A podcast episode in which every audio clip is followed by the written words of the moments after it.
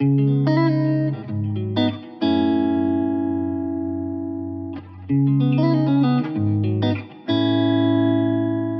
constate au fil des années que euh, je suis de plus en plus concernée par euh, l'écologie. Mais ce que je constate aussi, c'est que mes actions ne suivent pas toujours le même niveau que mon engagement pour l'écologie. Je me suis dit euh, que peut-être ça pouvait avoir un rapport avec ce qu'on appelle nos besoins psychologiques profonds. BNP Paribas Personal Finance vous invite à découvrir On the Way, le podcast qui explore les chemins de la consommation responsable.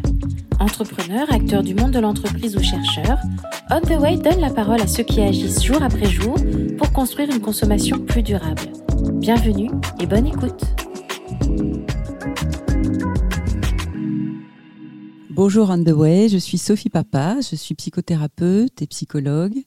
Mon parcours professionnel, c'est que j'ai fait des études de psychologie dans les années 80. Et puis, au sortir de ma formation, je me sentais pas prête pour faire ce métier. Et donc, j'ai passé euh, une vingtaine d'années, plus de 20 ans, en entreprise, dans le recrutement, puis en tant que DRH dans des PME. Et en 2014, je me suis mise à mon compte, créé mon propre cabinet où je suis euh, psychologue, psychothérapeute, je fais aussi du coaching en entreprise. Depuis dix ans maintenant, j'ai euh, retrouvé ce pourquoi j'avais fait mes études de psychologie au départ. Mon réveil écologique, il est, euh, il est là depuis un certain temps, il prend de plus en plus d'ampleur. Je pense que c'est quelque chose qui est progressif chez moi. C'est pas quelque chose qui est apparu euh, d'un coup d'un seul avec un bouleversement de mes habitudes. Et je constate au fil des années que euh, je suis de plus en plus concernée par l'écologie. Mais ce que je constate aussi, c'est que mes actions ne suivent pas toujours le même niveau que mon engagement pour l'écologie. C'est-à-dire que je me sens très concernée et en même temps, je constate que bah, je ne fais pas tout ce que je devrais faire ou tout ce que j'aimerais faire et que les, changements euh, dans ma vie qui devraient s'imposer viennent très très progressivement, voire trop lentement à mon goût.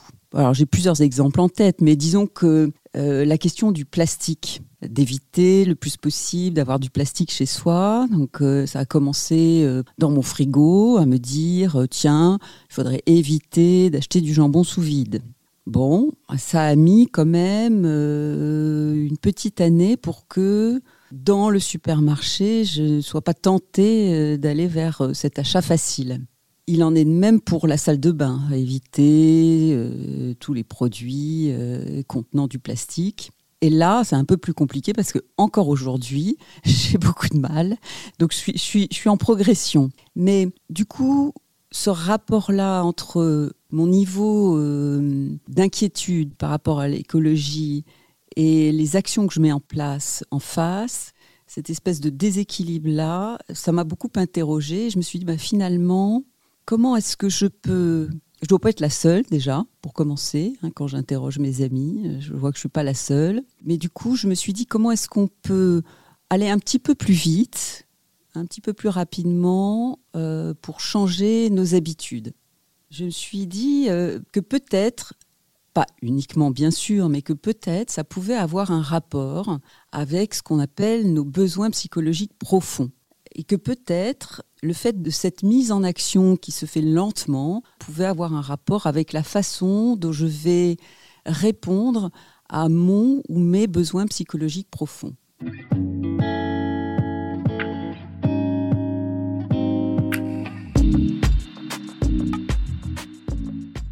Les besoins psychologiques profonds, ça a été d'abord conceptualisé par une approche qui s'appelle l'analyse transactionnelle et puis en particulier la process communication qui a été élaborée dans les années 70 par un certain euh, Teiby Keller. Un des concepts clés de la process communication, c'est la notion de besoin psychologique profond. Il en répertorie huit et parmi ces huit besoins, alors nous avons tous l'ensemble de ces besoins psychologiques, mais un, voire deux besoins psychologiques sont pour nous essentiels, pour chacun d'entre nous. Alors on n'a pas tous les mêmes. Et souvent, on va traverser euh, notre vie sans même avoir conscience qu'on a un de ces besoins psychologiques profonds et qu'il est très important, voire essentiel à notre équilibre émotionnel et à notre énergie intérieure de les nourrir positivement. Donc j'en suis arrivée à la conclusion qu'il y avait probablement différentes façons de consommer durable. Et, ces façons de consommer durablement sont plutôt des leviers d'action pour aller vers une mise en action individuelle qui correspondrait mieux à, son, à mon niveau d'engagement.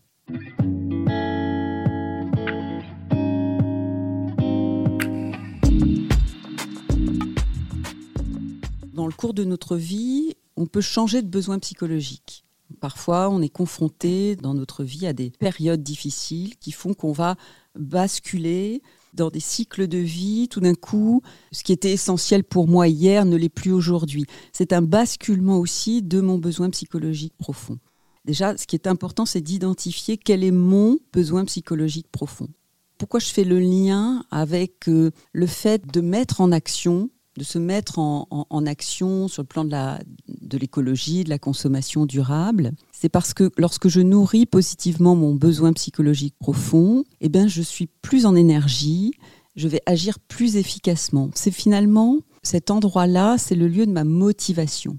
A contrario, si je n'identifie pas mon besoin psychologique profond, que je ne le connais pas, si je le satisfais de façon négative, eh bien, je vais perdre en énergie, mes actions vont être plus ou moins inefficaces et si je suis quelqu'un de concerné par exemple par l'écologie, eh bien, je vais avoir énormément de mal à mettre de l'énergie, à changer mes comportements. Finalement, en nourrissant positivement mon besoin psychologique profond, je vais me mettre dans un état de sécurité intérieure et d'énergie intérieure.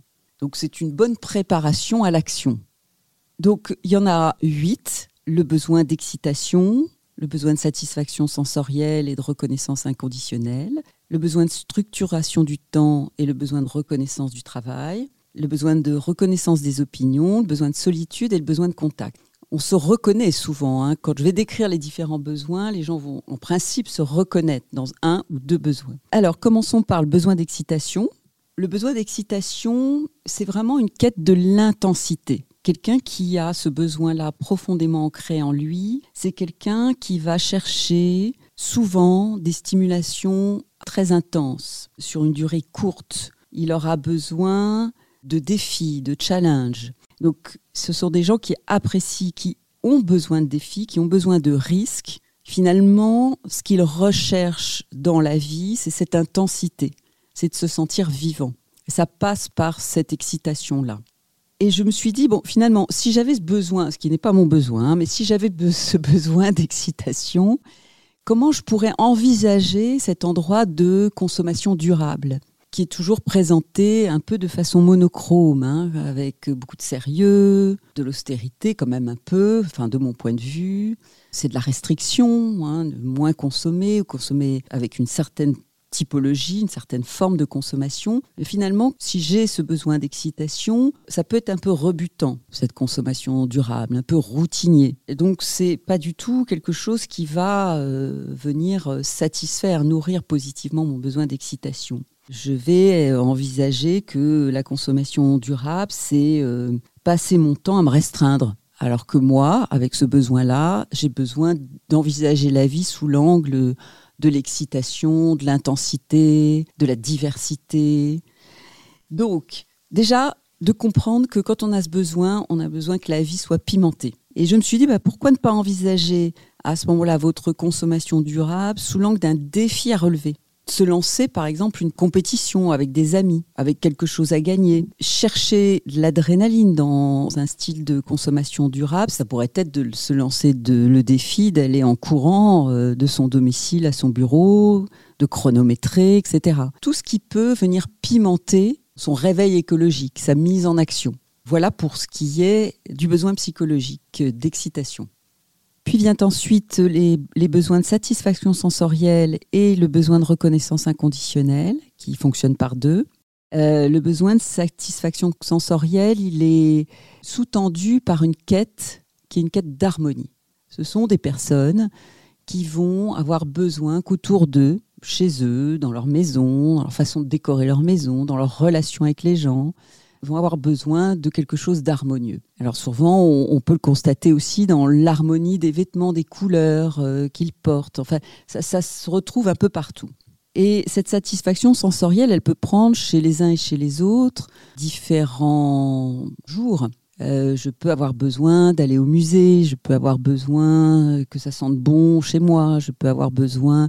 Donc c'est vraiment euh, le goût, l'odorat, l'ouïe, tout ça est très important prendre soin de soi, faire de la gym. Mais chez les uns et chez les autres, ça va prendre euh, un tour différent. En ce qui concerne euh, le besoin de reconnaissance inconditionnelle, ce qui est très important pour soi, c'est que les autres acceptent juste qui vous êtes, la façon dont vous êtes, de façon inconditionnelle. Être entouré de gens qui vous manifestent leur affection sans vous demander quoi que ce soit, euh, c'est quelque chose qui est très lié au besoin de reconnaissance inconditionnelle c'est aussi aimer particulièrement les échanges harmonieux, les échanges paisibles. Le lien avec la consommation durable. Quand on a ces deux besoins, envisager d'être à fond dans une consommation durable, ça peut être un peu un choc pour la satisfaction de nos cinq sens je reviens sur mon exemple de tout à l'heure, sur les produits de salle de bain, où il faudrait euh, enlever tous les plastiques et, remplacer tout ça par euh, des supports solides, du shampoing solide, l'après-shampoing solide, etc. Eh bien, c'est euh, se départir des jolis contenants, de ce à quoi on était habitué dans sa salle de bain, etc. Donc ça peut être un peu compliqué. Quand on a euh, ces, deux besoins-là de satisfaction sensorielle et de reconnaissance inconditionnelle, eh bien, je me suis dit qu'il était important de s'organiser en fonction de ça, de faire en sorte que on puisse toujours avoir cette satisfaction sensorielle en essayant différents produits, en se renseignant aussi par des lectures euh, autour euh, du zéro plastique et par quoi ça peut être remplacé ça demande quand même d'approfondir cette question de la consommation durable. Une autre façon d'envisager la consommation durable, c'est de l'envisager sous l'angle de quand je consomme durablement, je prends soin de moi-même, je prends soin de ma famille et je prends soin de la planète. Donc c'est sous l'angle de la santé que l'on peut apporter aux autres et à la planète à travers cette consommation durable.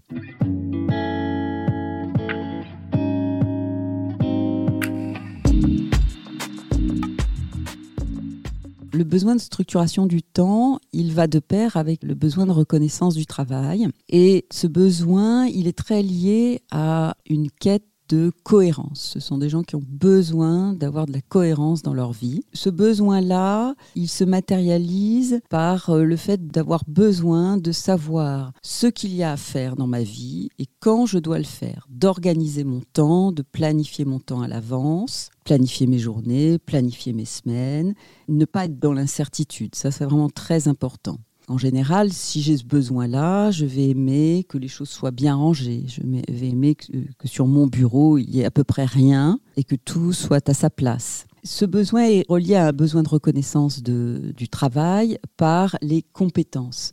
Donc là, les compétences prennent une place importante. Quand on a ce besoin-là, c'est qu'on a besoin que nos compétences soient reconnues par soi-même et par les autres. C'est vraiment très important. Et ce besoin-là m'amène à, avoir euh, un engagement dans le travail, beaucoup de sérieux, beaucoup de logique. Je vois les choses de façon très cartésienne quand je suis habitée par ce, type de besoin. Alors, la façon dont je peux envisager la consommation durable quand je suis habitée par ces deux besoins, c'est que je vais déjà probablement, dans un premier temps, poser des questions. Parce que ce qui me drive, moi, quand j'ai ces deux besoins, c'est la logique c'est le factuel, c'est l'aspect cartésien des choses. Donc, je vais me renseigner, je vais, je vais m'interroger sur est-ce que, par exemple, il est absolument nécessaire que individuellement on ait euh, une consommation durable et quel est l'impact réel?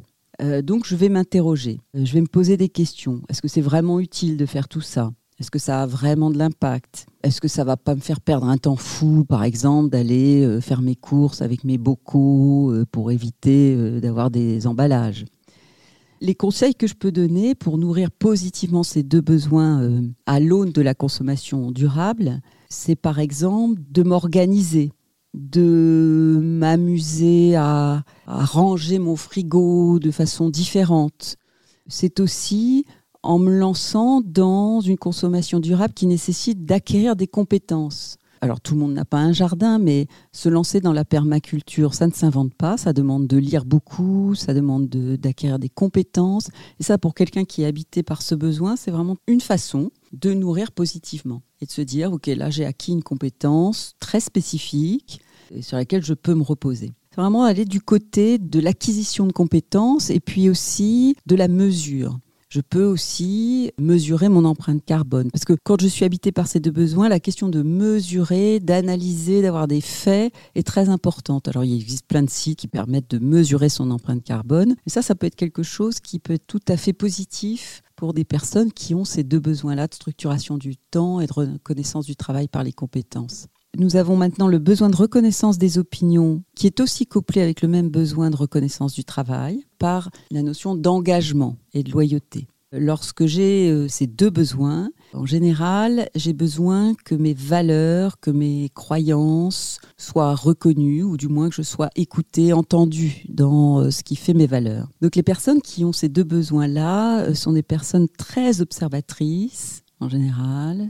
qui vont s'engager dans le travail de façon très consciencieuse et qui vont avoir une vision du monde à travers le prisme de leurs opinions et de leurs valeurs. En général, quand vous allez au cinéma avec quelqu'un qui a ce type de besoin, vous ressortez du cinéma et s'ensuit un débat euh, sans fin je me suis posé la question de comment, si j'ai ces deux besoins, j'envisage la consommation durable. Ben, il est probable que si j'ai des convictions écologiques et que je suis habité par ces deux besoins, il est probable que mes actions arrivent assez naturellement. Parce que ce qui me drive, moi, à ce moment-là, sont vraiment mes, mes valeurs et mes croyances autour de l'écologie.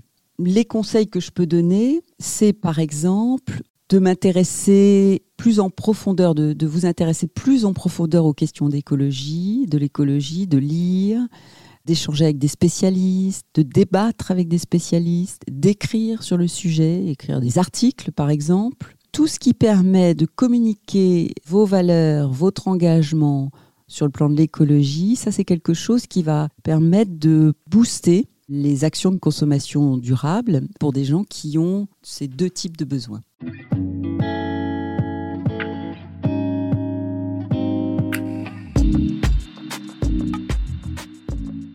Le besoin de solitude est souvent associé à une quête de vision. On peut se reconnaître dans ce besoin si assez souvent on a besoin de se retirer du monde, de partir dans ses rêveries. Euh, si par exemple vous êtes euh, toute la journée euh, en réunion et que le midi, bah, vous êtes le seul à avoir envie d'être un peu ailleurs, ne pas partager un déjeuner. Ce n'est pas que vous n'aimez pas les gens, mais que vous avez besoin de vous ressourcer, dans un moment, non pas d'isolement, mais de solitude. Et cette solitude vous permet d'avoir cette introspection, de vous ressourcer, de passer ce moment seul, parce que ces endroits de solitude permettent de, de rester un peu dans le cerveau du haut, de cogiter, d'imaginer, de faire des liens entre plein de choses qui vous sont arrivées dans la journée. Et donc ça, c'est vraiment des moments importants de reconnexion à soi pour quelqu'un qui a euh, ce besoin, qui est un besoin de solitude. Le cerveau du haut, si on prend le système nerveux de façon un peu très très très simplifiée, on pourrait dire qu'on a un cerveau du haut et un cerveau du bas. Alors, qu'est-ce que c'est que ce cerveau du haut et qu'est-ce que c'est que ce cerveau du bas? Le cerveau haut, c'est mon cortex préfrontal, c'est-à-dire l'endroit de la pensée, l'endroit de la raison, etc. C'est l'endroit de la mémoire explicite. C'est aussi un peu de l'amygdale, c'est-à-dire les émotions. Et puis mon cerveau du bas, c'est vraiment l'endroit de la mémoire implicite qui va être euh, le lieu d'imprégnation de toutes mes interactions précoces à l'âge où je n'ai pas encore acquis la parole. Cet endroit de la mémoire implicite du cerveau du bas, donc, on l'a dès les premières heures de la naissance. Alors que la mémoire explicite, le cerveau du haut, on va le construire un peu plus tard. L'imagination, le fait de se projeter, de visualiser des couleurs, de visualiser des odeurs, de visualiser ce que pourrait être ce monde respectueux de l'écologie, eh ben, on fait ça avec notamment euh, notre cortex préfrontal, c'est-à-dire avec euh, l'endroit de la pensée, de la visualisation, etc. Alors, la consommation durable, quand on a ce type de besoin, Je pense que c'est peut-être euh, quelque chose qui est vécu uniquement dans le cerveau du haut, dans sa tête, pas forcément mis en acte, mais il y a très probablement l'envie, des rêveries ou de, une projection de ce que serait un monde plus respectueux de l'écologie. Mais ça reste au niveau de l'imagination. Les conseils que je pourrais donner, ça serait surtout de ne pas se mettre la pression, parce que les personnes qui ont ce besoin de solitude très profondément ancré ont aussi besoin de temps pour agir. Donc euh, c'est plus euh, une autorisation à ne rien faire, mais c'est pas un ne rien faire, euh, c'est en réalité un faire dans sa tête avant de passer à l'action. On passe au dernier besoin, c'est le besoin de contact qui est lié à une quête de liberté. Les personnes qui sont habitées par ce besoin de contact sont des personnes qui ont besoin d'un environnement stimulant, d'interactions fréquentes avec euh, beaucoup de gens. Ils ont besoin, euh, par exemple, hein, d'être entourés de musique, d'être entourés de couleurs vives, de lumière intense, d'un travail varié tout ce qui est routinier, un petit peu comme pour les gens qui ont un besoin d'excitation, mais ça prend des tours euh, différents. Là, il n'y a pas de besoin de challenge ou de défi, mais plutôt une soif de contact, une soif de stimulation, une soif de diversité. Ce sont des personnes qui aiment se retrouver dans des univers euh, amusants, où il y a de la spontanéité, où euh, ils peuvent être créatifs et tout ce qui va être de l'ordre du routinier, de l'administratif, de l'ordre, des procédures, tout ça, ça va être vraiment très compliqué pour des personnes qui ont ce besoin-là. Donc la question du plaisir pour avancer est très importante pour eux. Alors évidemment, quand on envisage la consommation durable, il est rare qu'on l'envisage sous l'angle du plaisir. Ça peut. Et c'est là tout le challenge pour les gens qui ont euh, ce besoin-là de contact, c'est qu'il va falloir qu'ils trouvent leur voie pour que la consommation durable soit associée à un endroit de plaisir, de quelque chose de ludique, de créatif, ce qui n'est pas immédiat quand on écoute ceux qui sont vraiment très engagés dans euh, un mode de consommation durable. Donc, euh, il y a la nécessité de dépasser la vision austère que l'on peut avoir de la consommation durable, surtout pour des gens qui ont ce besoin de contact. Par ailleurs, lorsqu'on est habité par ce besoin-là, on peut avoir du mal à se mobiliser tout seul. C'est-à-dire qu'il faut que l'environnement soit stimulant. Il faut qu'il y ait un cadre spécifique. Alors, les conseils pour se mettre en action, bah, c'est de commencer par pas trop écouter les, les, conseils des uns et des autres. Et en revanche, essayer de creuser de comment je vais pouvoir me mettre en action de façon, euh, entre guillemets, drôle et sympa éviter de programmer sur le long terme, mais se laisser tenter par des actions lorsqu'elles arrivent, quand tout d'un coup euh, un, ami vous invite à euh, faire telle ou telle action, y aller si le cœur vous en dit. Donc s'autoriser à inventer des trucs aussi, à tester, et s'autoriser à créer. La, question de la création, de mettre de l'amusement, d'y mettre de la fantaisie, d'y mettre de la créativité est très importante quand on a ce besoin psychologique-là.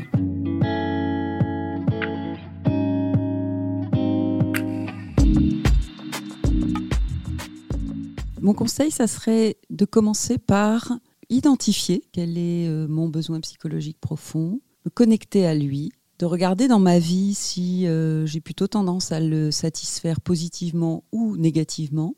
Et puis, plus spécifiquement, euh, si je regarde mes actions en termes de consommation durable, est-ce que les actions que je mène viennent satisfaire positivement ou négativement mon besoin psychologique profond? Donc d'avoir premièrement une connexion à ce besoin, de comprendre que c'est pas juste un besoin comme ça en passant, comprendre que c'est nécessaire, c'est essentiel à ma vie, à mon équilibre euh, émotionnel, à mon énergie et à ma motivation. Et que lorsque je ne le satisfais pas positivement, de façon tout à fait inconsciente, je vais faire en sorte de le satisfaire négativement. Donc il y a plusieurs façons, mille façons de, de se mettre en action pour consommer durablement. Alors j'espère que à travers mes descriptions, chacun aura pu euh, identifier quel est son besoin psychologique profond pour pouvoir euh, bah, créer ses propres modalités, inventer ses propres leviers d'action qui vont permettre de nourrir positivement son besoin psychologique et me mettre en énergie pour enclencher euh, un changement euh, durable, ou en tout cas enclencher un changement. J'aimerais que ce podcast soit écouté par nos grands industriels et qu'ils puissent mettre en place ou créer des produits qui correspondent à ces différents besoins. C'est-à-dire que euh, là, effectivement, j'ai pris sous l'angle de l'individu, de chacun d'entre nous. Mais on pourrait tout à fait envisager ce que je viens de dire sous l'angle du collectif. Qu'est-ce que le collectif fait pour offrir à chacun d'entre nous des pistes de réflexion, des leviers d'action pour nous engager un petit peu plus dans nos actions individuelles en termes de consommation durable? Retrouvez tous les épisodes d'On the Way sur vos plateformes de podcast habituelles et sur le site personal-finance.bnp Paribas. Les liens et références cités par nos invités sont à retrouver dans le texte d'introduction de chaque épisode. Et si vous souhaitez témoigner à notre micro, écrivez à nicolas.meunier at bnpparibas.com. À très bientôt!